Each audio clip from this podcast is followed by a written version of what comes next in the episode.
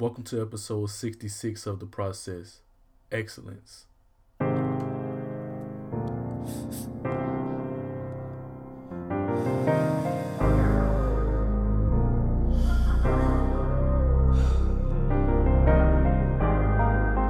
Thank you for being here with me today. I appreciate you for coming.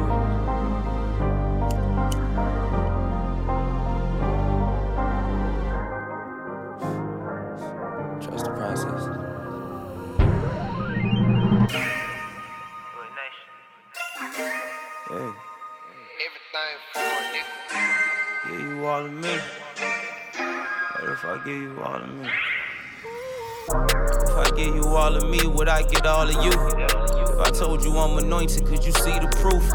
Give my heart and soul for you when I'm inside the booth. Feel my love, feel my pain when I'm inside the booth. Would you switch a change on me if you knew the truth? Knowing I ain't the same person that was introduced. Thank the Lord, cause I don't look like what I've been through.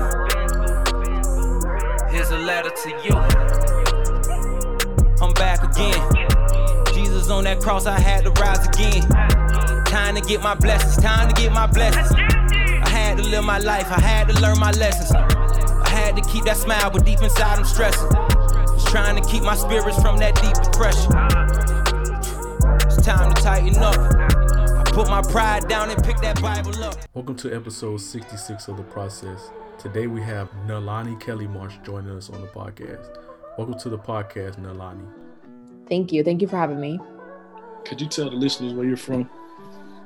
Yeah, so I'm originally um, from Malibu, California. So people that are familiar, that's somewhat near LA, somewhat near Santa Monica, Venice Beach, all that good stuff.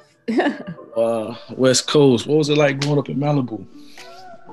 it honestly was a treasure. Um, looking back and just having my fair share of experiences in different states, I didn't realize like how blessed I was just to be able to, you know, like go to the beach after school, um, walk Venice Beach, and just you know have those fun experiences in the water, out the water, and in such a diverse demographic and city. So, um, looking back at all that, I think that's partially attributed to like the way I am today, right? Because you are a product of your circumstances. So I'm just very grateful I had the opportunity to be exposed to the things I've been exposed to. So, what, what was your uh, upbringing like in, in, in Malibu, California? Um, did you have any siblings? Did you play sports? Yeah, so I always like to like tell people like my story is like a Tyler Perry movie, right?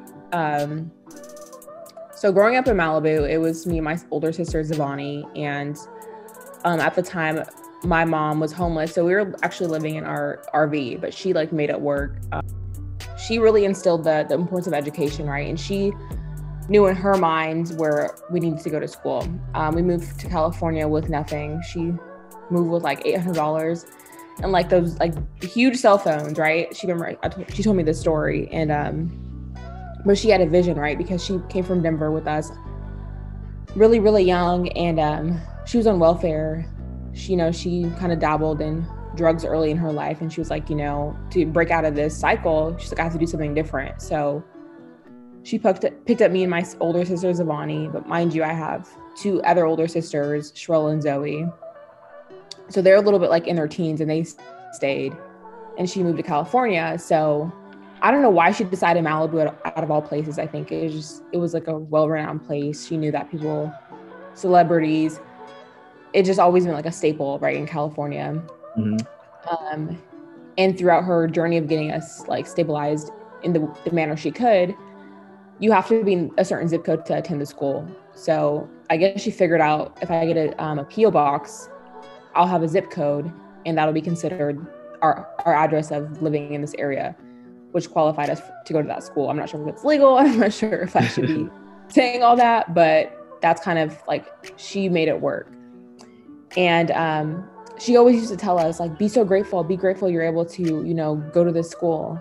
And I never fully understood what she meant, but now looking back, I do because um, just the type of students I went to school with, like some of my friends were kids of like, you know, top celebrities or people that have a massive large wealth. And these are my friends. So like I was placed in environments where I'm coming from extreme poverty, right? I'm living in a, camper or I'm in a shelter. Like my mom is struggling day to day just to figure it out. But then I'm going to school and I'm having sleepovers with my friends that live in multi-million dollar mansions in Beverly Hills where you know you go on play dates, like money isn't a, a struggle, right? It's like a oh, do I buy the kids food or put gas in my car, right? Yeah. So those two extremes, I was like, whoa.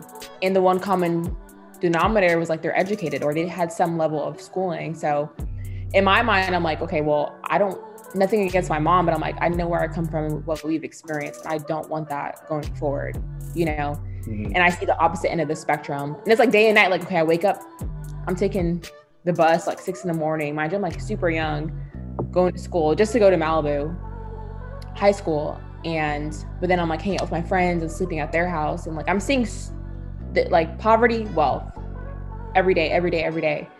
And um, something just clicked within me, like, you know, you got to figure it out. And I had great examples, right? Like my friends' parents seeing what they do, how they, how they speak, what they drive, their mannerisms. Um, and I think um, I'm pretty sure you've heard before, like you have to see what you want to become, right? To even Mhm. think to work towards that, right?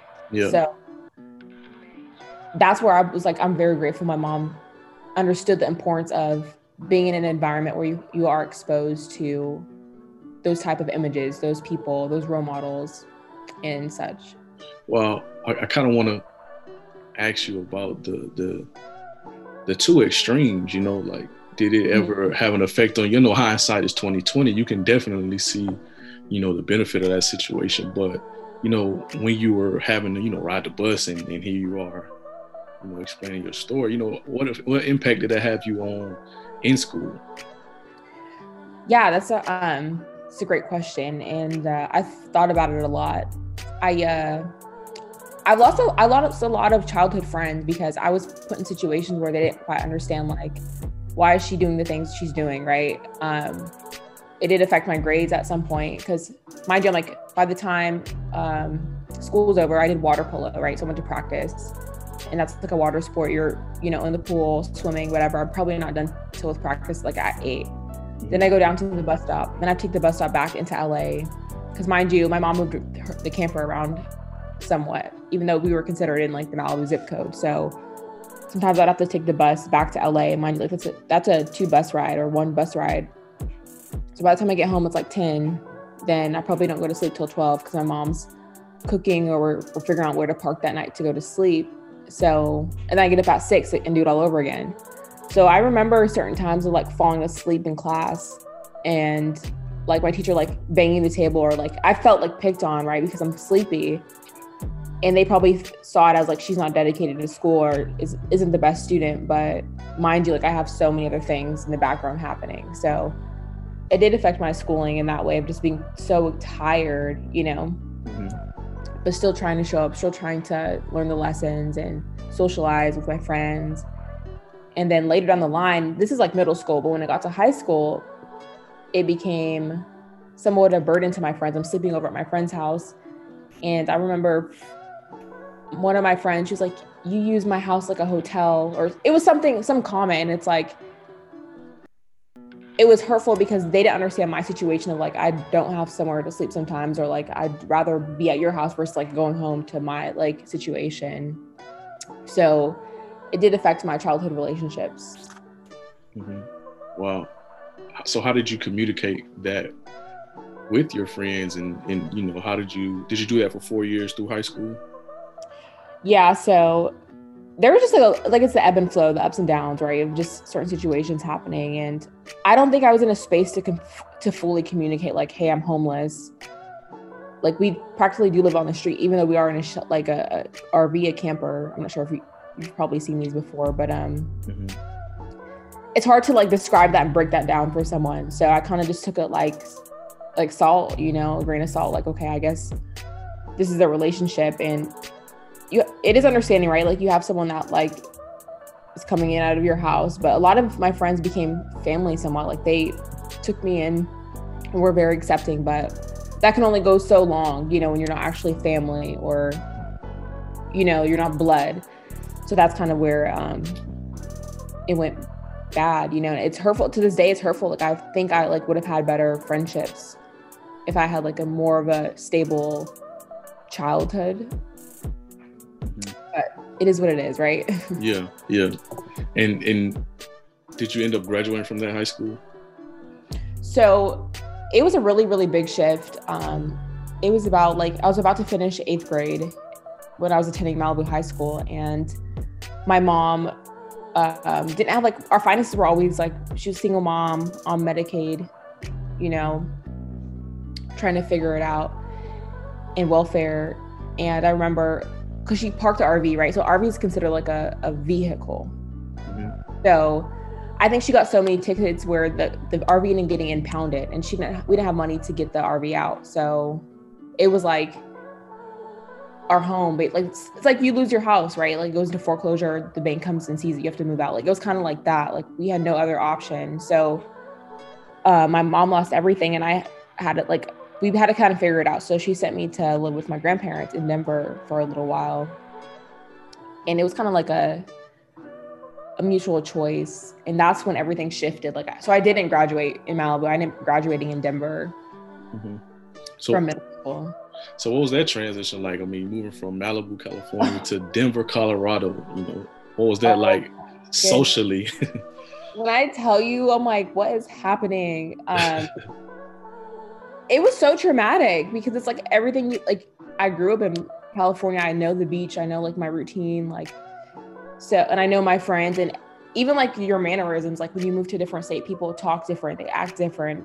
So I was really struggling because I'm like, I was, I'm an athlete. You know, I'm, I'm used to surfing and doing these water sports. I come to a place where that's not a thing, right? So and then mind you, moving with my grandparents, like talk about age difference, that level of communication is way different versus your mom, you know, like you can like talk a little bit better. Just everything changed. And I just felt really challenged. I felt upset. I was angry at the world. Um, but I also felt as though this might be a good thing. I might have some stability. I'll I'll have the foundation where I can just at least focus on school, right? Mhm. And honestly, that's where everything shifted for me because mind you in the back of my head i'm like i have this drive to be successful. I've seen the height of wealth. I've seen the height of um, the american dream right? So that's playing in the back of my mind. I'm like you know i need to just execute. I need to do really good in high school so i can get to college. And that was kind of my thought process through the through the move. Through that move. What did you learn about yourself from that move? I learned that I'm very adaptable, right? It is it's going to be a little bit painful, right? All your habits, um, you have to learn people, you have to learn the, the school system. What you're learning is different, but I think that gave me so much leverage as far as being adaptable um, and being able to communicate with different types of people, right? Because sometimes you can't bring who you are. You have to adapt to what other people are, right? To have a better understanding or to, to fit in or to um, to make the situation the best it can be, you know. Mm-hmm. Mm-hmm. You saw the American dream. I mean, you saw the from the top to the bottom. You saw what kind of where you were and what you needed to do to get to where you wanted to be. Right. Um, and so, by taking school serious and you know bunkering down academically, um, you know, where did you end up going to college? Uh, was it a smooth transition? Was it from Denver high school, college, or what was that journey like? you know, with me, it's like it was never smooth. And I always, but I always used to tell myself, I'm like, I would always prefer the path to be rocky because that, that to me just shows like I'm capable of the hard work, I'm capable of the journey, right? Yeah. So it just seemed like getting to Denver was like another, it's like a video game, right? One level, like Pac Man, like, okay, all these people coming at you, all these things. Okay, next level, it gets crazier, it's crazier, you know, faster. And that's, it just felt like I unlocked a new level of video game or like this is a new chapter, right? Mm.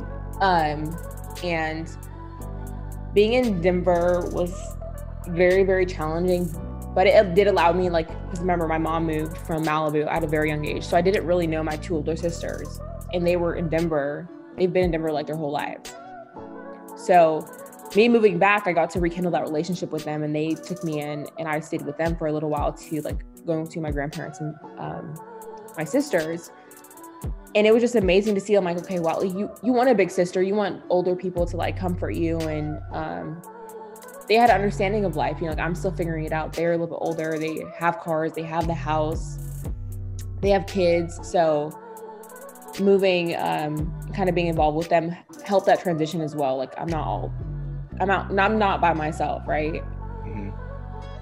And um, as time went on, I'm like growing closer to my sisters, and I'm super young at the time. Like I'm not fully aware of like addictions and drugs and alcohol and all of that. But being with them, it's like they are older. They have kind of been exposed to that. So just being around my sisters more, um, and you seeing their habits. So I'm like, she kept like popping pills, and I'm like, now I'm looking back, I'm like, that was a red flag, and like I can see where things went downhill very quickly for her. Um, and this is my older sister Zoe, but I'm not sure if you're like you're familiar with um, Black women in childbirth, but you hear the medical system. They used to like after you give birth, you have a lot of pain, right? So they send these women that just gave birth. They've had the epidurals. They've went through this crazy, traumatic, also beautiful experience, but they leave you with like uh, opioids, Vicodins, and stuff for the pain. Mhm. And um, this was like before the opioid crisis, but there were like addicting amounts of pills they'd give these people, right? Mhm. And they'd overload them. So then people, when they stop taking them, it's like they're addicted, right? Because their dosage, how they dispersed it. And that was kind of her situation where um, she kind of started with her addiction and where she became like she relied on these pills right to get her through the day and i'm like naive i'm like just like living my life i'm going to high school i'm like i'm enjoying my sisters you know i'm living with them and visiting and like just being around them and like soaking up because you admire you know your your siblings so i was like whoa like they're amazing to me and not realizing wow she's really struggling with an addiction right Yeah. Yeah. Wow. What effect did it have on you in retrospect, or did it? I mean, like you said, you were kind of doing your own thing and, and just kind of happy to be building a relationship with your sisters. Yeah. Yeah. So I think the effect it had was it was it was two parts, right? Because I look at it like this. Some people need to touch the fire and get burnt, right? Like your mom like, don't touch that fire. Is it gonna hurt? And you're like, okay, I understand, like I hear what you say. Some people like are so hard headed that they have to touch the fire to understand, ow, that's really painful. Yeah. So for me, I always felt like I was in a unique position with them because they're older, they kind of went through the process, and I felt as though I had the game plan handed to me because I'm seeing them make these choices and I'm learning, like, oh, if you make this choice, this is what's going to happen. So I just felt like it affected me in a way where I was able to digest, like, they made the bad decision, so I didn't have to. And I, I don't think it's a messed up way to see it, but I feel like that's kind of how it played out for me because I know, like, okay, if you do this, this is the repercussion. Yeah. Yeah. Um, yeah, if you don't apply yourself. And for them, I just felt as though, like, bigger picture, and I know this is like really deep, but I do believe people become a product of their circumstances, but they also become a part of their pain that they don't address. So I think the addiction, not with like my older sister and my other sister, Sherelle, she was an alcoholic. Like they had very addictive behaviors, but it was part of a pain they had, right? Probably with my mom leaving them so young, maybe taking my sister and them not having the best relationships with their dad. Just all of these things, they had trauma that they didn't recognize. So it led to addictive behavior and a poison that they kind of were feeding, if that makes sense. Yeah, yeah, it definitely makes sense. So while while this is going on at home with your sisters and you're trying to finish school, um, what was that journey like? Graduating from high school, but also the relationship and what the dynamic that was going on at home with your sisters. Yeah. So next chapter, right? Just yeah. So um, I, I'm just bringing up to set the basis point, right? The addiction, because that that played out into what happens next. Um, so it ended up getting to a really bad point where I'm seeing I ended moving with my sisters for a little bit. I like I was saying, I was going between my grandparents and my sisters, and for me that, that was the best because like you don't do your grandparents all the time. They're boring. They're old. They don't understand you, and like they were like, really strict Christians. So like if you play the wrong music, you're in trouble. You know, if you're like you or like do something too loud, you're in trouble. So like going to my sisters was like a break. But like I said, being over there, like they're in their like late twenties, uh, mid twenties. They were just like conducting themselves in ways that probably I shouldn't have seen, but my sisters were like they're doing cocaine, you know, having cocaine parties, um, and sometimes my sister she was uh, Zoe like was the one I lived with, Mhm. which is my second oldest sister, and mind you, she was a stripper in Denver as well. So that kind of comes with lifestyle, right? Like drinking, she would be out really all night. And that's kind of when she got on cocaine. Um, she didn't graduate high school, so she had her own impediments, and I'm just seeing it like get worse and worse. And as I'm like growing in my my perspective and growing in and understanding like, okay, maybe you shouldn't, you're not supposed to do drugs and understanding the taboos of that.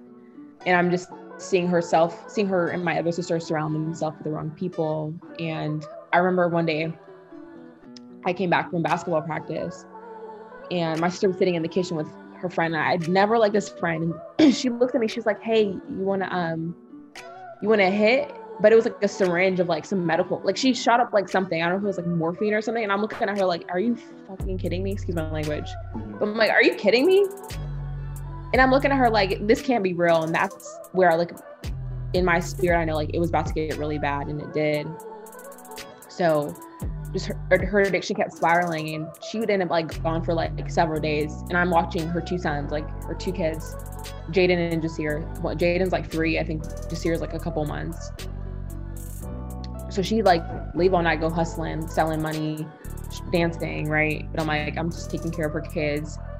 And then she'd come back. So it was just like this very, I'm like, it's getting really like volatile. And she ends up losing her apartment and um, she moves into another apartment. So I'm seeing all of this happen. And um, I don't say anything. And I think today, that's the biggest biggest thing that kills me because like I felt as though I knew better. I just didn't say that, you know. And I felt like, who am I to to tr- like challenge my older sisters when they're my older sisters, Yeah. you know? Yeah. Um, so, but mind you, while this is all happening, I'm still applying myself in school. Like I'm getting straight A's. I'm focused. I'm like, you know, this is all this chaos around me. I'm like, I, think school really helped, kept me level headed, and it gave me hope. Right, like this doesn't have to be my story. I love my sisters to death, and I don't judge their story because it really did help me learn the easy way, right? Because I didn't have to do all of those things. So yeah, just taking perspective of kind of what they're going through, and um, my sister just in a, everyone's in a bad place. I just feel like I just remember the whole like not feeling right, just being over at her house. I felt like a, a cloud of gray always over her. I just felt like the house was very depressed, a bad energy. I'm not sure if it was the house and what type of energy it had, but it sh- like it just got kept getting worse. Mhm. And I remember one day I'm sleeping in bed with my my um two nephews, and um, I roll over, and there's like something next to my, my face. I wake up and I grab it. It's a heroin pipe in the bed with us. Wow. Her two baby boys and me. I'm like, because I just I, I think I came over late that night to watch them, and she went. I don't know where she went, and, but I never said anything. I'm like, this is so dysfunctional. I just remember like getting up and crying. And then um, I ended up taking the the boys to the pool that day. Some, you know, like I had them doing always doing fun activities when I was around, and I was just like, I didn't know what to do. You know, it's like, what do you say? What do you do? I would just in like this place of I'm really not sure, and um, yeah. Mhm. So just seeing their demise, I think it was just super super challenging. Um, it's confusing. You know, people you love are just they're intentionally hurting themselves and putting them in a bad situation. Yeah. Yeah. What ended up happening to your sister? it got to a point where she well like she went so, somewhere for three months and she left her kids with my grandmother. And i ended up going back to my grandmother's house. And yeah she was like she disappeared for like three months. No one really heard from her. And she finally came back one night. And i remember being at the house. I came back from basketball practice this day. I remember clear as day. I had a great day at school like went to practice came home late. Probably like around 8 p.m and my sister came home. And mind you, we haven't seen her three months. Like sh the last time I probably saw her, we didn't speak. She's like in her own thing.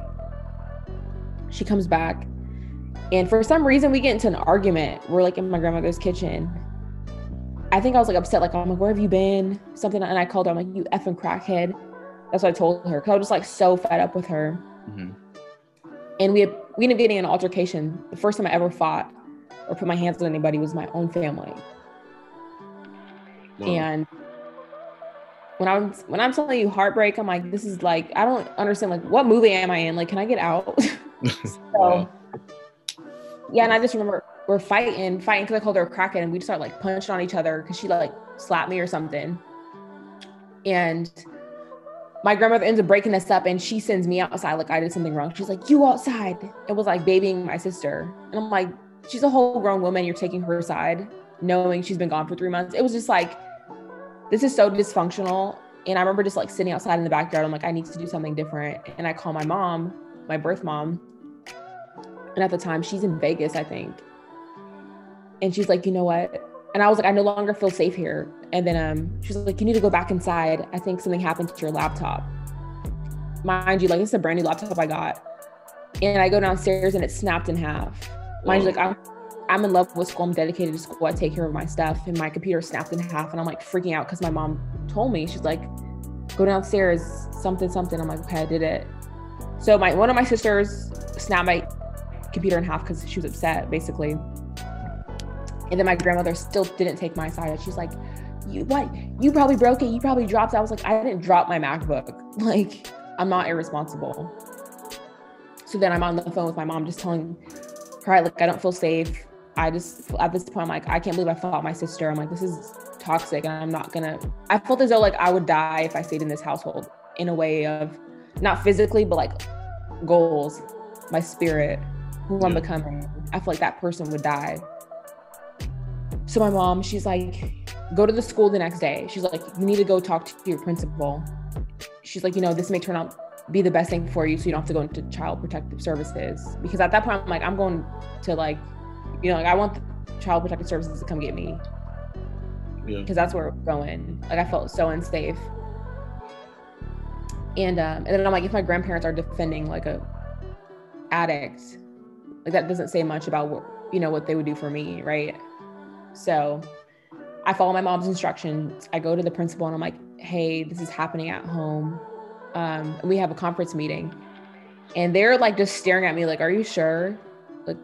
Are you serious? This is happening? Because they're like, the way I brought myself into like all this stuff is happening, the addiction and all. But I go into I went to school every day, best attitude, motivated. No one could ever tell I was upset. Like nothing. Like I, I was like in my zone when I came to school. So when I'm like putting this all on the table, like, hey, this has been happening.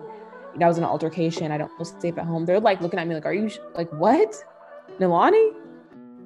So everyone's like utterly surprised at that point. I'm like, and I'm just in shock. Like I'm like scared. I don't know like if I'm gonna end up in a foster care or like a foster home. I'm just like, I'm on the edge of emotions. So we have the conference meeting. It's my principal, Miss Jewett. And I think it's I think it was someone else was there. And they call my grandparents to the school.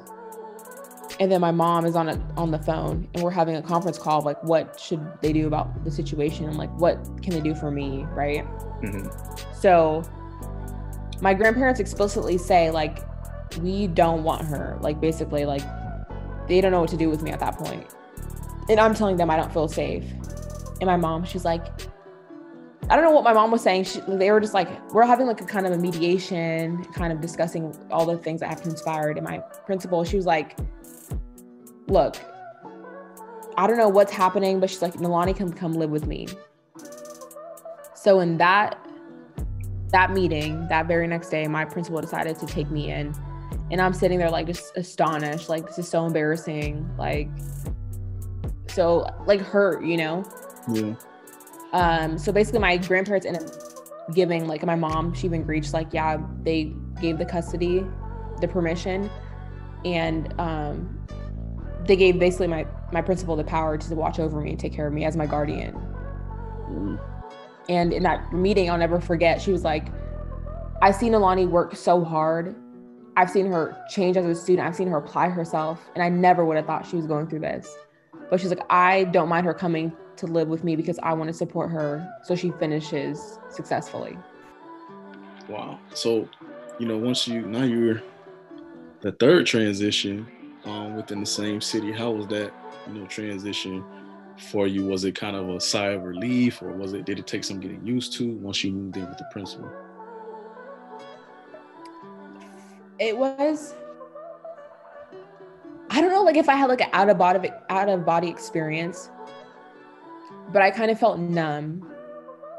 I was just like, how could how did this all happen like overnight? In my job, I'm hurting. I'm hurting really bad because it's like here I am in another state. Like I've been uprooted from my like all that I've ever known. I've adjusted. I've grown to love my older sisters. I physically been like handled and harassed and beat up by my older sister that I love so dearly, you know. Mm-hmm. While my grandparents that are my blood decide like, you know, we don't want her. And I'm like, and I'm like, what is wrong with me? I'm like, I felt as like I'm respectful. I'm a good student. Like I want the best out of life. I don't like I'm young. I don't do drugs. I don't do any of this. And I'm like, what's wrong with me where I'm like, you can give up on me? You know, I was like, what's wrong with me? So um the transition, but in the back of my mind, I don't know if like what your belief system is, but I think for me, like I always had a presence of a higher spirit of like a just a voice. Like I always listened to my voice and my instinct. And I just felt like God was like saying, like, you're gonna be okay, you're gonna be okay. Like it's okay. Mm-hmm. You know? Um but at first it was awkward, right? Because it's like my principal. Like I've always seen her in like professional capacity, and here I am living in her house. But I was also grateful, you know, because things could have went sideways. I could have went to foster care, and I don't know what that would have looked like. So at the same time, I was like, I was relieved and I was kind of excited, like like this is a new start, this is a new journey. But it was just all very painful as well. Yeah, yeah. During that process, did you did you ever get a chance to heal? Was your healing through kind of your getaway, which was school? It was a mixture, and I think you asked earlier about like my mental health. Um, like I don't know, eh, maybe it's like a, something internally strong, but I've never been to a therapist about all of the stuff that I've, the traumatic things I've been through. But I did learn very early on, you have to channel your energy somewhere. So for me, instead of like starting to smoke and cigarettes or be disrespectful or do, like get myself caught up in the wrong things or with boys, I dedicated myself with excellence. When I tell you excellence to school, because for me, I'm like, I just felt like it was life or death, whether I studied or not, whether I got good grades or not. I'm like, I can't mess up. Mm. So that was part of my healing process, knowing that if I do well enough, I can open doors for myself and no one can tell me or no one can control that, right? Yeah. The second aspect was Miss Jewett, my adopted mom. And to this day, she's my biggest supporter. She is my mom. Um, her love, her unconditional, like just wanting me to do well, her assistance, her her um patience with me, right? Because here she brought in this the student that she's seen, you know, grow up in her school. Because I went to, attended her high school for two years prior to the situation. So someone she's kind of just seen apply herself and grow. Here she is like living in her house. So it was like it was kind of awkward for both of us, but she was just so patient and she would always plan like really fun stuff to do on the weekends. She'd like, let's go to the museum or let's go to the movies, let's go to the bookstore. And this became a habit of ours in the tradition where she would take me to the bookstore and I'll never forget it. It'd always be three books. And she like we'd go like probably once a month and she'd always let me just get three books and we'll go to the movies and those small moments were so healing and it just allowed me to be at peace. Like I had like stability. She didn't pressure me. She didn't try to want me to talk about stuff I've been through. She just was there. You know, she was so kind. She was a mother to me when I needed it most. You kind of got addicted to excellence. Correct. Um, and speaking of excellence, thinking about our our our school, you know, excellence with caring, you know, what led you to Florida A&M University? So again, I don't know what it was. Like my instinct was like somewhere in Florida. I don't know where I got that on my mind, my spirit. When it came time to like deciding for schools, I was just like, I'm going to Florida. Like, I didn't want to go to California because I had like rough experience in California. So I was like, that I don't want to go back to that. Not saying that that would be happening again, but just like my thoughts of California was traumatic. And then being in Denver, I'm like, this is the worst place to be. I don't want to go to school here. So I was like, Florida, that's my destination. Wow. So um my mom's school, because she's a principal, she had like a lot of like ACT prep courses and people that come talk to us like on how to apply for school. And um, I just started applying to Florida schools. So the funny thing is, I didn't get into Florida A&M right out of high school. I actually applied to um, BCU, Mhm. and tell you why. so I didn't know that when applying to California schools, the criteria is different. You just like your SAT and your ACT. With Florida schools, you have to take the written part of your ACT. So, mind you, I took like the ACT like three times. I never took the, the written portion of it. So I take the written portion when it's like probably late and everyone has like already applied to college. People put their applications in, and I submit mine like last minute to BCU, which is Bethune Cookman University in um, Daytona Beach, Florida. I've never went to the school. I didn't see much about it, but I knew it was a HBCU. My mom, my adopted mom, Miss Jewett, she went to Tuskegee. I was like, similar colors, HBCU, Florida. I got an acceptance letter. I was like, bam, I'm in there. Let's get it. But the thing is, like, I didn't, I never saw the school. I didn't know anybody from the school. And the only thing I could really find were like bad news stories, like, like shootouts. So I'm like, I don't know what I'm getting myself into, but this is my one chance to be in Florida, and I'm one step closer to Miami, which is where I thought I wanted to be. I was like, I'm in there. Let's go. Let's Yeah. go. Coming from the West Coast and, and thinking about schools to attend, and what are the chances you pick Florida? You know, out of all the state institutes, even HBCUs to go to, it was Florida. That's that's interesting. But how did you end up? You know, you got into eight um, BCU. How did you? What was the navigation to FAMU? Yeah. So another chapter, right? It's like of done. Um, so my uh, mom, Miss Jewett, she ended up flying us out to BCU and like helped me get into school. Like we went shopping for my dorm. I'm like, this is like the stuff you see in like movies. I'm like, this is so cool. Um, but the school's like really not what I imagined. The campus is kind of like I'm just being honest. It was like ghetto. I was like Malibu. I'm like, this is hood. I don't know what this is, but whatever. Like, I gotta rock with it. So, um, I ended up in a dorm with this girl. Um, I forgot her name. I probably should have mentioned names, but my she's like really nice to my mom, and I'm like, okay, like we end up like being really cool friends. And when I tell you this girl ended up being my biggest nightmare, Wow. oh my goodness, oh my goodness. I'm at BCU. I'm like, I'm, I, I feel out of whack. Like, I don't feel people took school serious. Like, I don't know what people are saying. I can't understand how people talk because you know that slang, like, "What's up, jit?" you know, I'm like, I don't. I was like, are you saying like that's like what? It, what are you saying? So I'm like adapting to the way people talk, like their slang. Um, but as I'm going progressing, like my first semester, I do like really bad not really bad. I do bad because I'm like I'm out of whack. I don't understand this college thing. Like I feel uncomfortable. I'm in Florida by myself. I don't know anybody. I'm struggling like mentally, up you know, physically. I'm just going through the motions of adapting adapting to college. Um, and I think I figure out like probably my after my first semester, I come back home. I'm like, I just felt like really low. Like I didn't have the GPA I wanted. My uh, mom was talking to me about it. I just felt like kind of like I failed myself, right? Mhm. And it was like this perspective moment. I was like, this is not the school for me. Like, I don't think there was one, and please forgive me, whoever graduated from BCU, forgive me, do not hate me. But I didn't, at the time of me going there, I couldn't put my hand, like, you know how you meet someone like a senior, uh, upperclassman, you're like, wow, I want to be like them. Or like this, okay, this is what you become when you're at college. I didn't see a role model for me there where I was like, you know what? She's so cool. She's so educated. She's so dope that I want to stay here and like do exactly what she did, you know? Yeah. So, furthermore, for me to figure out, I'm like, okay, well, I need to transfer schools. And the talk at BC was like, you can't transfer. You're going to have to pay all these bills.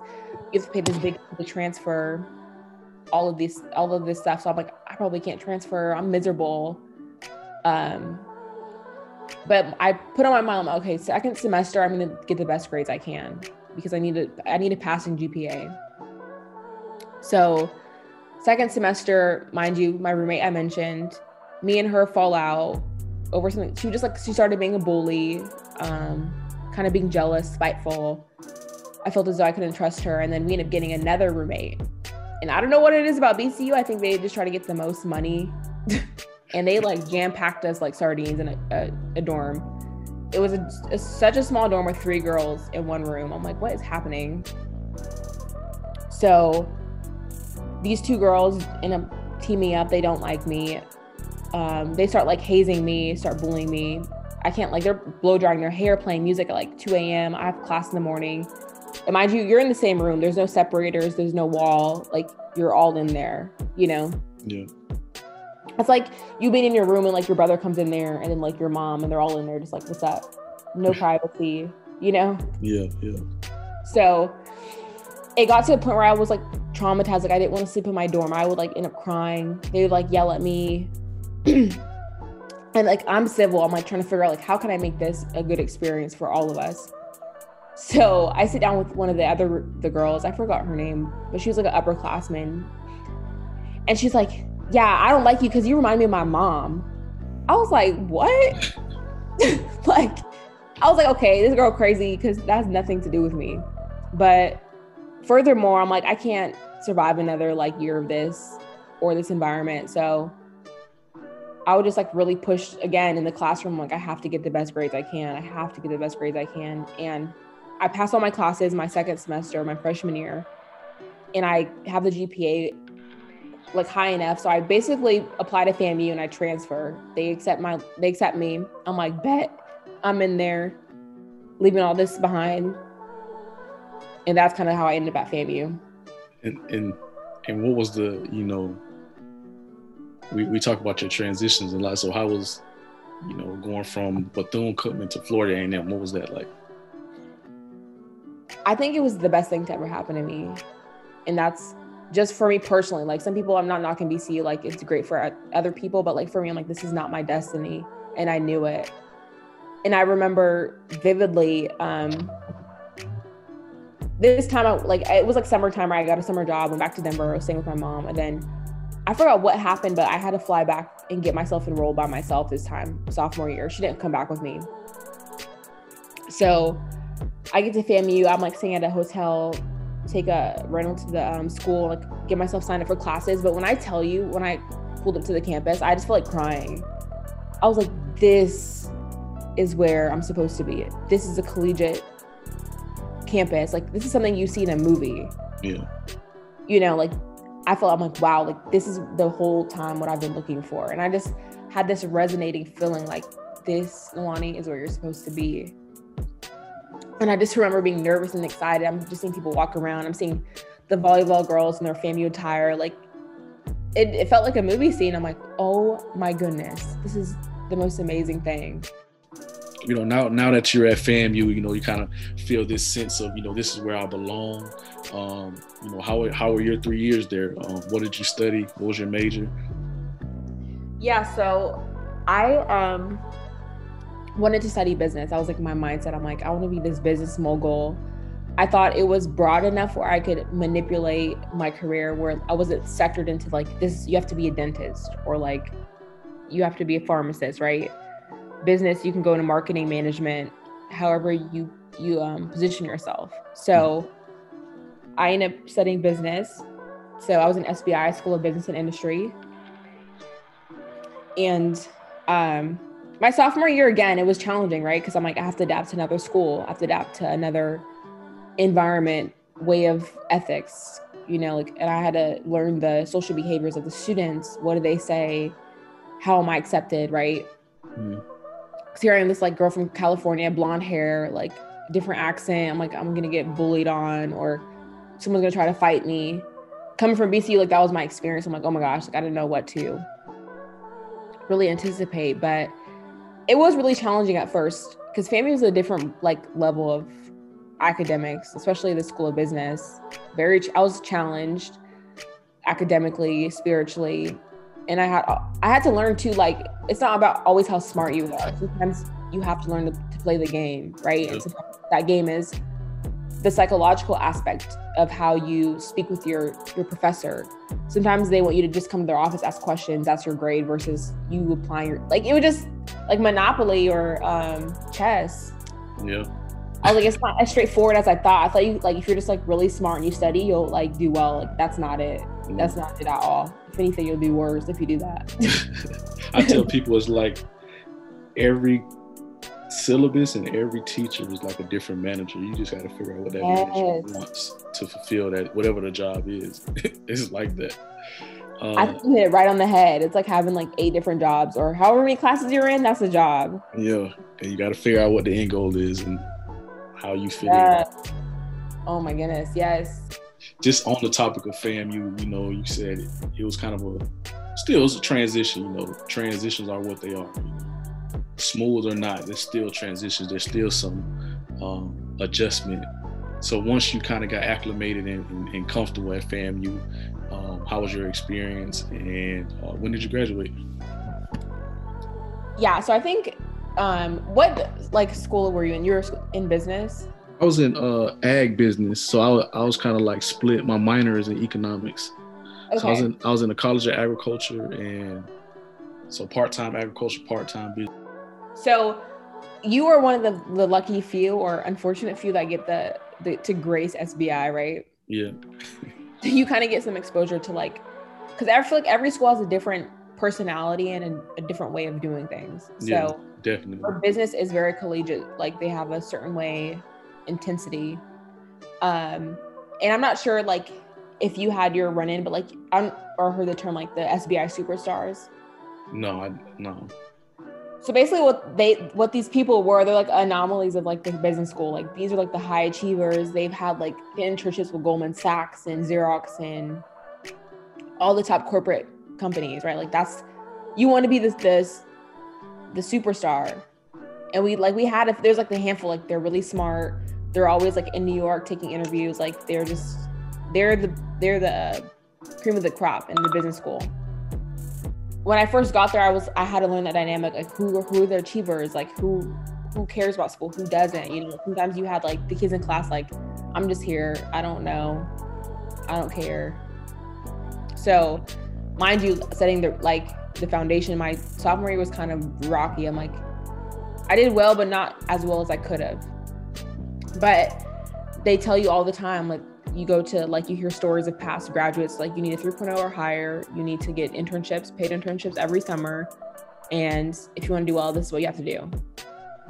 That might that means you have to really do significantly well in all your courses get the internships and execute your internships. So sophomore year i'm like not feeling the best like grades looking kind of rocky i think i was just being transparent i think i was sitting at like a two eight something like two seven. I'm like, okay, well, I need to get my ish together. Mhm. And my desire, what I like, my I'm like, I want to be SBI superstar. I want to be SBI superstar. You know, I want to be like go to Goldman. I didn't know what Goldman was. I was like, what is Goldman Sachs? I was like, I want to work there. And mind you, Goldman Sachs is like the top investment banking, um, Fortune 500 company, or I think they're Fortune 200 or whatever. So I kind of set that goal out for myself. Like, I'm going to become an SBI superstar. And um, I think by the end of my sophomore year, I'm like, I'm clicking. I understand what's happening. I know what's expected. I know I have the goals I set for myself. Like I know what I need to do. And honestly, when I tell you like that shift in mindset, right? You hear that all the time. Like you have the, power to choose and to be who you're going to be. yeah. I really had to just tell myself, like, you know, no matter you came from a lot, you know, and I, to be real with you, I was struggling too with school because like, I didn't have money. I was broke. Like, my parents weren't sending me um, money. My mom, my real mom, my adopted mom took me off allowance, and I was like really fending for myself. I think my aunt sent me like a hundred dollars a month, but like that's nothing when you're in college. So I'm like struggling, and I'm bitter. I'm angry. I'm hurt. You know, like all this. I'm like, I feel like my sister should be here looking after me, and just kind of being the victim in my own story, right? Mhm. And then I just, and I'm sitting on my floor in my dorm crying. I'm crying. I'm crying, and I'm like, everything just feels wrong. You know, I'm like, I just feel like I'm not where I'm supposed to be. I'm confused. And after I'm done crying, I just sit there and I'm like, all right, this, they're not. No one's coming. No one's coming to save you. No one has come to save you. Like this is on you. You know, you got yourself this far, and I'm really just having this like moment with God and myself. Like, please help me. I'm staring at myself like, Nalani, please do something. You know. Yeah. And for me, I think that shift in my mindset of just like, I've had enough. Like that feeling of complacency. I'm like, I've had enough. And when I tell you that dog woke up in me, I don't know if you hear Eric Thomas talk about that dog. Yeah. That dog woke up. I was like, no, I'm going to class. I'm on time. If I don't understand something, I'm in the teacher's office. I'm getting um, tutored. I'm in the library. I'm relying on my other friends, graduates. I'm asking questions. I'm on it. Like, oh, what? What? We got a test next week. I'm setting two weeks in advance. Oh, three weeks in advance. Mind you, I'm starting to get involved with like um, SGA. I'm, you know, getting better friends, kind of mingling. So I'm like really getting connected. I feel, I feel like I'm part of the campus. I feel like I'm the culture. Like, you know, I feel like that rattler. And I think from there, like doors just open. Yeah. After I was just hungry, doors open because I'm applying for stuff. I'm going to interviews. I'm trying to learn, put in my resume. I'm dressing up. I'm getting put my suit on. I'm going to class, running to work. You know, like I was just grinding, and um, I think like yeah, the, the doors just open. Yeah. Yeah. I, I know that feeling too. It kind of Yeah. gives me chill bumps because mine was actually a, I graduated FAMU with a 2 3 GPA, but Yeah. the grind is just after a trip that I went to South Africa, uh, it changed my life. You know, Yeah. I know, I know that feeling. You know, it's just Yeah, it's undeniable. You know, no one can take anything from you. You know, it's on you, and you just kind of by any means necessary. You know, it's just all gas, no brakes, basically. I'm telling you. And I don't know who what, what professor told me this, but they're like again that analogy of like study life your like your life depends on it because it does. And that like that was just innate in me. I'm like, you know, because and I know the power of education and when you apply yourself, you know. Yeah. And for me and my personal journey, I'm like, this is what I have to do, or I'm not gonna make it. I'm not. And I refuse. I'm like, I'm not gonna, go move back home because I couldn't finish school. I'm not gonna go be someone's baby mama because I didn't apply myself. I'm not gonna be the narrative that my family is seeing. I'm like, I have to change this generational curse, and it is a curse. It is a curse. You know, that financial mindset gets passed down. How you see the world gets passed down. Your level of education you you aspire to because you see examples, right? And you're talking about legacy. You're talking about the um the kids, right? A kid can have an alcoholic parent. One decides to be an alcoholic themselves and victimizes themselves. The other one is like they can't smell alcohol. They they despise it, right? And they go Mhm. beast mode with their health. Like Yeah. you know, don't don't even touch it. So it was just kind of that that area of like, you know, you have to decide. You yeah. have you have to decide. So so so once you decided, once you kind of like you said, the dog came out. hmm What you know, what did it take you? You know, once you graduated, or, or, or what opportunities came, uh, and you know, when did you graduate and things like that. Yeah, so where things were aligning, I got my um I was part of the real estate club at FAMU and it's like the first real estate club.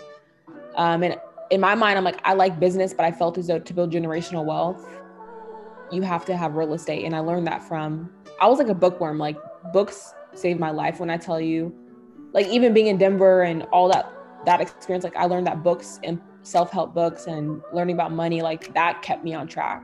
That kept me building myself. Um, and I remember reading Rich Dad Poor Dad like my freshman year, and they talked about real estate, and that's what I was like, oh, I need to get involved in real estate. And when I got to FAMU, they had a real estate club. I got involved in that, and that was like the first found first layer of like, okay, Nalani building her toolkit. Mhm. Get involved in real estate club. Um, I applied for an internship. Mind you, his name is um. Oh my god, I feel horrible. What's my boss's name? Dennis Perkins. Oh my god, he's gonna hate me. But Dennis Perkins of Civitas Commercial Real Estate. He gives me my first internship, my opportunity. Mind you, this is my sophomore summer uh, at FAM. I'm like, and I'm kind of late. I should have had an internship already. This is my first paid internship. Um, it's like almost about to be the school let out. It's about to be the summertime, and I do the interview. I send my resume, and he's like, "All right, you have the opportunity, but you have to be in DC the next week, like that following Monday." I get the call Friday. Um, if you want if you want this internship, I'm like, I have to get it because you know with SBI you have to have two paid internships before you graduate. Mhm. So I'm like, I'm on it. Like I'm on Craigslist. I'm figuring. I'm like, I'm finding my, myself a place to stay. Um, I have some money in savings. I'm like, bet I'm there. So I drive by myself 13 hours to DC. Like over that weekend, I'm there Monday morning. Bam, here I am. Spend my time in DC doing this great internship, and I praise God for Civitas and Dennis because he believed in me. You know, Mhm. I'm learning the ins and out of commercial real estate. Mind you, he runs probably one of the only nonprofit commercial real estate services in DC. He's a FAMU graduate. Wow. So I just feel like I'm in the presence of greatness. I'm like, wow, like, whoa, like look at him, you know? And his Yeah. wife, they're running the business. I come back to fam, I'm like, I'm like, I'm hot, you know, like I have this great experience. I felt like I have some skin in the game, right? Come back to fam, doing my thing with the real estate again. And the point of internships, you learn what you want. You want to, you learn if you this is something you want to do after school, if this is your career path. But I learned with real estate, um, me coming from a background of I don't have I don't have parents where I can be like, hey dad, I need thousand dollars, you know, it's rough this month. Like whatever I do is do or die, right? Either I eat or I starve. Yeah. So with real estate, how it works, you are basically hired off commission. You you'll get like a probably like a it's called a draw. So they'll give you like probably twenty thousand or whatever amount you need for your living expenses, X, Y, and Z. But every deal you close goes back to paying your debt. If that makes sense. Yeah. So I'm taking all this into account and I'm like, I don't have like I'm don't even know if I'm gonna be good at real estate. I'm like, oh heck no. And I'm I know I'm gonna have, you know, some bills student loans after school. I'm like, I can't put myself in that position. So I get back to school and um I'm still trying to figure out like okay, you know, graduation is coming up soon. This is my junior year. Like it's gonna be here before I know it. Getting the grades I need, getting the grades I need, going on interviews. I go on an interview to Goldman Sachs. Mind you, because I got my grades up. So I'm like, okay, I'm that big dog, right?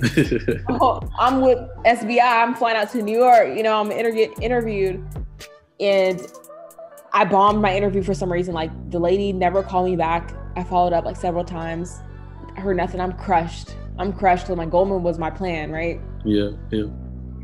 I'm like, I was when I say I was depressed for like two months. I was like, dang, like thinking they're gonna call. I was so sick with it. I like because other people were getting calls from the companies letting them know they got their offer. I asked, I'm like, what's the number? What's the number? So I got the number from them, called them, I'm like, hey, like I didn't get my interview yet, or like my offer. And they're like, what? They're like, no, you didn't get a call. I was just so desperate Yeah. and hurt. So that didn't work out. So I'm applying for opportunities. I end up um getting another opportunity for uh, what is it? Um, CBRE Commercial Real Estate Services. So this, mind you, this is the number one, the biggest real estate company in the world that transacts with commercial space. They give me an interview, and I got the interview, like the opportunity through being involved with the real, estate club. I had went to a conference, so this broker I meet at a meeting or at a conference, she's like, "Yeah, we're looking for interns." Took her number down. I kept following up with her, following up, following up, following up, and she's like, "Okay, well, we're having interviews. You're you have a private invite." I fly down to, or I drive. I get a rental. I drive down all the way to Miami by myself one day. Go to the interview. I walk in. It's like nothing. It was like ten white boys and like me, and one Russian girl. And I'm like, damn. Like I just feel out of space. I feel out of alignment. I grew up in Cali- California, Malibu, around predominantly white schools. But mind you, being at a HBCU for so long, I kind of felt like they always acknowledge like you're gonna be the only black person in the room. You have to be the best. You're gonna be the only black. You know. Yeah. So when I get back into the world and not being at a HBCU where all you see is people like you, I was like, oh damn, like I am the only black person. I was like super conscious and super nervous. Um, but I just I was like, I put that in the back of my mind and I just channeled all of the experience I had in real estate so far. They're asking me questions. You're having one on one with all these brokers. It's intense. Like you're staring at your competition, you know? Yeah. And um, I remember leaving that day. I was so happy, but I was so nervous about something in me. I was like, I know I got it. I know I got it. I go back to school, probably like two months, like a month later, I get the email, you got the internship. I'm like, I run out of class. I'm so happy. I'm so happy. I, saw one of my friends in the hall. I was like, guess what, girl? Guess what? She's like, what? You're pregnant? I was like, no. I was like, no. I let her know the good news and I'm like super stoked. And mind you, like my whole plan to even come to I wanted to live in Miami. I wanted to be like this hot shot, rich girl, like doing her thing in business, living in Miami. I'm like, I'm to me, I'm like, I did it. Yeah. I I shot at moving to Miami. So mind you, like I'm on 10. I'm so happy it's paid. Um super stoked. Finish that semester. I go down for the summer to Miami. And um for me, when I once I got to Miami, I'm like, this is not for me.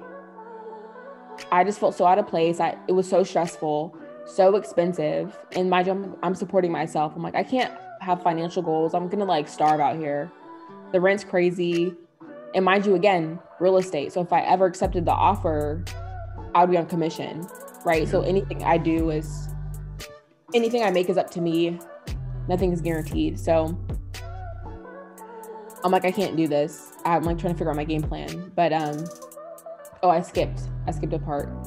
Prior to me leaving that summer in Miami, um, I had participated in this program called Moguls in the Making, and it was a partnership with Thurgood Marshall. Mhm. So basically, it was like a pitch competition in Detroit. It was like this big thing. Big Sean was hosting it, and I applied, and somehow I, got accepted. I'm like super stoked. So we go through this competition. We pitch in front of Big Sean. It's like five students from FAMU, and we we end up, end up taking first place. Wow. I'm like, God is just blessing me so much. Like so many doors are opening. I'm like, grades are good. You know, like I'm I'm progressing. I'm getting opportunities. I'm like, this is what I prayed for. Yeah. I don't know where I'm going with it, but I'm like, this is I at least have the, the shot. You know, I have the chance to be in the room. And um that competition, it was the craziest thing because we were wearing these shirts called winning and we didn't even know we were gonna win, but we ended up taking first place. And through that, they gave us a, um a scholarship. I think it was like a five thousand dollars scholarship. We got a MacBook and we also got a a guaranteed internship for that summer as well. But mind you, I'm interning with CBRE. So I was like really conflicted. I was like, well, I can only do one internship this summer. What am I going to do? What am I going to do? But I already had accepted CBRE. So I felt I didn't want to like renege my internship and like, I just felt like it was unprofessional. You know, I already made a commitment. hmm I worked so hard. I like, I drew down there. I was so excited. I was like, I'm going to do my internship in Miami. And um, right before I left to left like to go on this internship, something told me like message the CEO because we had met him at the the competition, and he's like, yeah, just email me. Like, mind you, this is a Fortune 500 CEO, and he's like talking about email me. I'm like, what? oh, but I'm like, I took a, I took him up on his word, and I t- like I just I had a conviction. Something I was like sitting in my bed, and God was like, just send the email. Like, even if they say no, right? Just have courage. So I send the CEO Jeff Brown an email, and I'm like, hey, I'm I accepted an offer, but I would love to intern. Is there any way that you could move my dates? When I tell you God was so amazing, he messaged me probably like a day later, was like, okay, I'm working on it. I'll be in contact. wow. I'm like, what? and I'm like looking at the email, I'm like, I, I don't know like why I would even decide to go to the CEO. I could have went to like his assistant or something or like someone else, but I just felt as though I needed to speak with him, you know? Yeah. Like, I don't want the middleman. I'm going to the man in charge. So he ends up responding and um he gave like I'm getting into contact and mind you, all throughout the summer in Miami, like I'm going back and forth with HR. They're like trying to find me a position, trying to find me a team to work on. And when I tell you they came back, they gave me the dates for my internship. So the the I think it was like the 10th or something, my internship ended in Miami. The next internship ended started the next Monday. So I had like that weekend again. So I drove to Charlotte by myself again that weekend to be at my other internship. found housing, all that good stuff. I'm the only intern within the whole company for the that fall. Wow. So that's just how amazing God is, and He made room. Like He made room for me to be to take part in the internship. And mind you, like Jeff Brown, amazing CEO, and all of his assistants, and all of the people that made room for me, but they all worked in my favor. And I was just like, like God, are you kidding? Well, I, I, I think the parallels in your story are interesting from living in Malibu to, st- to wanting to study real estate to having your MacBook broken in Denver to receiving a MacBook after a competition. Yeah, I didn't even see that. Wow. Yeah. Yeah, that's interesting. Oh, Wow. So, so once you graduated from FAMU, you know, what's next for you? Yeah. Um. So next chapter, we need to just like title this next chapter, right? Um, chapter, chapter, yeah. yeah. But um, again, God, like it just here's your fair share of experiences and trials. Um, right, the, the pandemic hits. And mind you, this is my last semester in school, so I wanted to do a big. I, I've been like planning my graduation photo shoots for years. Me just walking across the stage like meant so much to me because I went through so much. I just me envisioning myself successful in my graduation dress, like that's what motivated me. Like those hard nights. yeah. So not being able to graduate and go through those those rituals of what all students do, like it broke me. I was like, whoa. But I was still grateful because I'm like, okay, I have a full-time offer from Ally. And I had I had offers from like the real estate companies I worked with, but mind you, again, I didn't want to graduate school out of you know straight into commission-based out, you know, environment. Nothing's Yeah. guaranteed. And I'm like, I need guarantee, I need security, I need to build up my savings, I need I need guarantee. Like I've had enough chaos and uncertainty my whole life, you know. Yeah. So and for me, I'm like, I just wanted health insurance. Like I had Medicaid, like I just wanted health insurance. I wanted to be on 401k. I wanted that ver- that that's that version of American dream for me. So um I ended up taking my offer with Ally Financial as a treasury analyst. So I'm in banking as of now, and I graduated May 2020. So wasn't able to walk across the stage. Thank you. Just looking back over your life and your experiences, Mhm. um, what have you learned about you know giving yourself time to heal, but also while you know progressing and moving forward? I think the biggest thing I learned, like, no matter what happens to you, like, you have the power to determine how that affects you. Yeah. Right. So I saw my sister, like, I saw they they did cocaine, they had fun, they, you know, indulged themselves and got money different ways. And I was just like, for me, I'm like, that's not healthy, and I'm gonna ch- I'm gonna choose otherwise.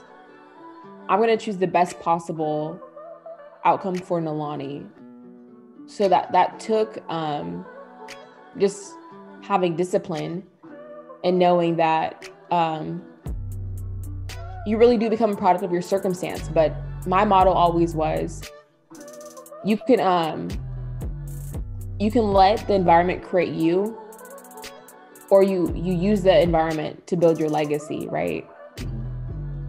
A lot of people are their products no and i was like i'm changing the narrative. I'm creating the product. I'm creating something out of this right? I won't be determined by what has happened to me. Not at all. What advice would you give your younger self look, looking back, you know, over your life? i think my younger self i would just say the same thing which i've kind of done like you know apply yourself keep doing what you're doing try your best you know but i would most certainly say like you know you feel as though that you're helpless and you feel like there's not that silver lining that you're working towards but there is like just if anything go harder you know i feel like i could have gotten harder in certain moments Going from one college to another college, and you know, transitioning from school to school. Like, what advice would you give, um, you know, a young senior, you know, applying to schools and what they're looking for in their college experience? My advice would be obviously like i'm not sure like where people come sometimes you know their parents are funding their education or sometimes they have scholarships but my thing would be like go where you want to go go mm-hmm. where you feel is right. Don't like sometimes parents and you know siblings put pressure like you need to you need to stay near me. You need to be close to home. And that works for some people but i think the biggest benefit was being challenged right? I couldn't run home. I couldn't like a bad day at class. I couldn't be like i hate college. I'm dropping out. Like i didn't have that choice. I'm way across the other side of the world. You know i don't i can't run home. But that challenged me to keep going to figure it out. So i would say to a senior that's applying to school to decide for you obviously take into account what your parents or other people's opinions but do what's going to make you happy and what and do what you see yourself doing if you want to be a doctor a pharmacist a business um, person a business mogul like do that Mhm. What, what and, and kind of the follow up to that question, what advice would you give to uh, also that senior or incoming freshman uh, to kind of you know hunker down and, and kind of push through when it gets hard? I think what will help in those hard times, like I think the biggest thing is strategy. And I wish, like you probably you mentioned it too, like you wish you would have just had like the you know, like do this. So, like I think be, having strategy of how to execute what to do. Um, so if anything, like communicate with someone that's already been to that school way ahead of time. Like I wish I would have just chatted with someone with, that was in the business school. They could have been like, okay, do this um, study with this professor because they're this way and i wish i had the rundown sooner and there were students that came from, they're like fifth generation college students and you can tell because their alignment with their work like the way they executed was so vastly different for someone that's just like in school for the first time doesn't really have family members like they don't like this is new you know Yeah. so I think to answer your question, preparation is key. Preparation is strategy. So know know what's expected, and if you don't know what's expected, try to figure out who does. This podcast is called the Process Podcast. Um, what does trust the process mean to you? By trusting the process, that that means understanding like you may not see the the end of the road or why you're going through what you're going through, but I feel as though there's no wasted experience. none at all and that's that's the process right people like i always hear people say oh i can't wait till i graduate. I can't wait till i have a baby or i can't wait till i, I marry my husband my rattler husband or something. Like, you know like everyone's like i can't wait. But it's like actually you should like appreciate where you're at now like that moment of you being frustrated being broke being hungry being even happy being successful. Like be in that moment and, and cherish it because that's part of your process. It's not always the destination. It's what you're doing along the way to get to your destination, if that makes sense. I want to thank you for taking the time out to kind of detail your story and be transparent with your story. Um, I know the listeners will benefit greatly just by hearing the transitions throughout your life and your life experiences. Um, I want to ask you, do you have any lasting words that you want to leave with the listeners? Yeah, yeah. Um, I just want to thank you, you know, for even like giving me the opportunity and the platform to share my story. It's been a it's been a long journey and I've always, like I mentioned before, it's always nerve wracking to share such intimate details. But for me, I I want this to be a scenario, and even if it just touches one person, like man, like something she said really hit me, or what one sentence, I'm like that's enough for me. You know, because I have to share this story. I I rather this help someone than me hide it because I'm ashamed. Like I'm proud of what I went through, and it created me an amazing woman. You know, Yeah. I bring a lot, I contribute a lot to the world, but that didn't come easily. But I think the thing I want to leave with the listeners and whoever is really in tune that made it, whoever made it this far in the pos- podcast, thank you because I know your attention could be other places. But the thing is, like, I'm telling you right now, whatever you're feeling, whatever you're going through, to carry yourself in the best possible light. Like, conduct yourself with excellence because you don't know who is watching you. You don't know who is going to have your back when you need it. You don't know who is rooting for you secretly. So, through that and conducting yourself accordingly, like you can become whatever you desire. It doesn't matter what you've gone through, what you've done to someone else, right? Like there is forgiveness and there is hope for a better tomorrow and a better future. Awesome, awesome. Um, where could the listeners find you? You know, to if that one sentence did touch someone, they wanted to give you feedback or you know anything like that, where can they find you on social media, anything like that? Yes, they can find me at miss dot underscore real estate. Again, that's miss dot underscore real estate. And as I did mention, I am an analyst. I do work for a bank, but I also do credit repair. So just putting that out there. mm-hmm. That's cool. If you guys need like any services like that, um, but yeah, like I'm an open book. I'm here to motivate the people. So if you do have questions, I'm all here for it. This episode was brought to you by Overcome Achieve Clothing. Allow what you have overcome to fuel the flame of persistence as you face and conquer your next challenge. Wear your truth, overcome.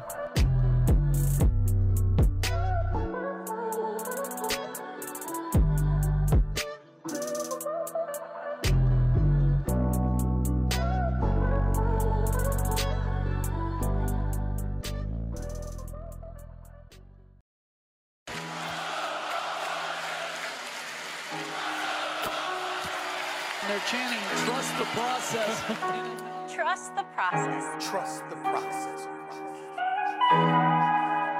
I think the main thing for me was trying to decide on who am I and like what I want to be and how I want to be remembered. Like that was my thing.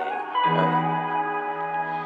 You know, oftentimes I think about like my legacy and like the mark that I want to leave, not only on the industry but the effect that I want to leave on people being a whole human being, going through my obstacles, going through the things that I'm going through, and not to only broadcast these things, but for it to inspire change.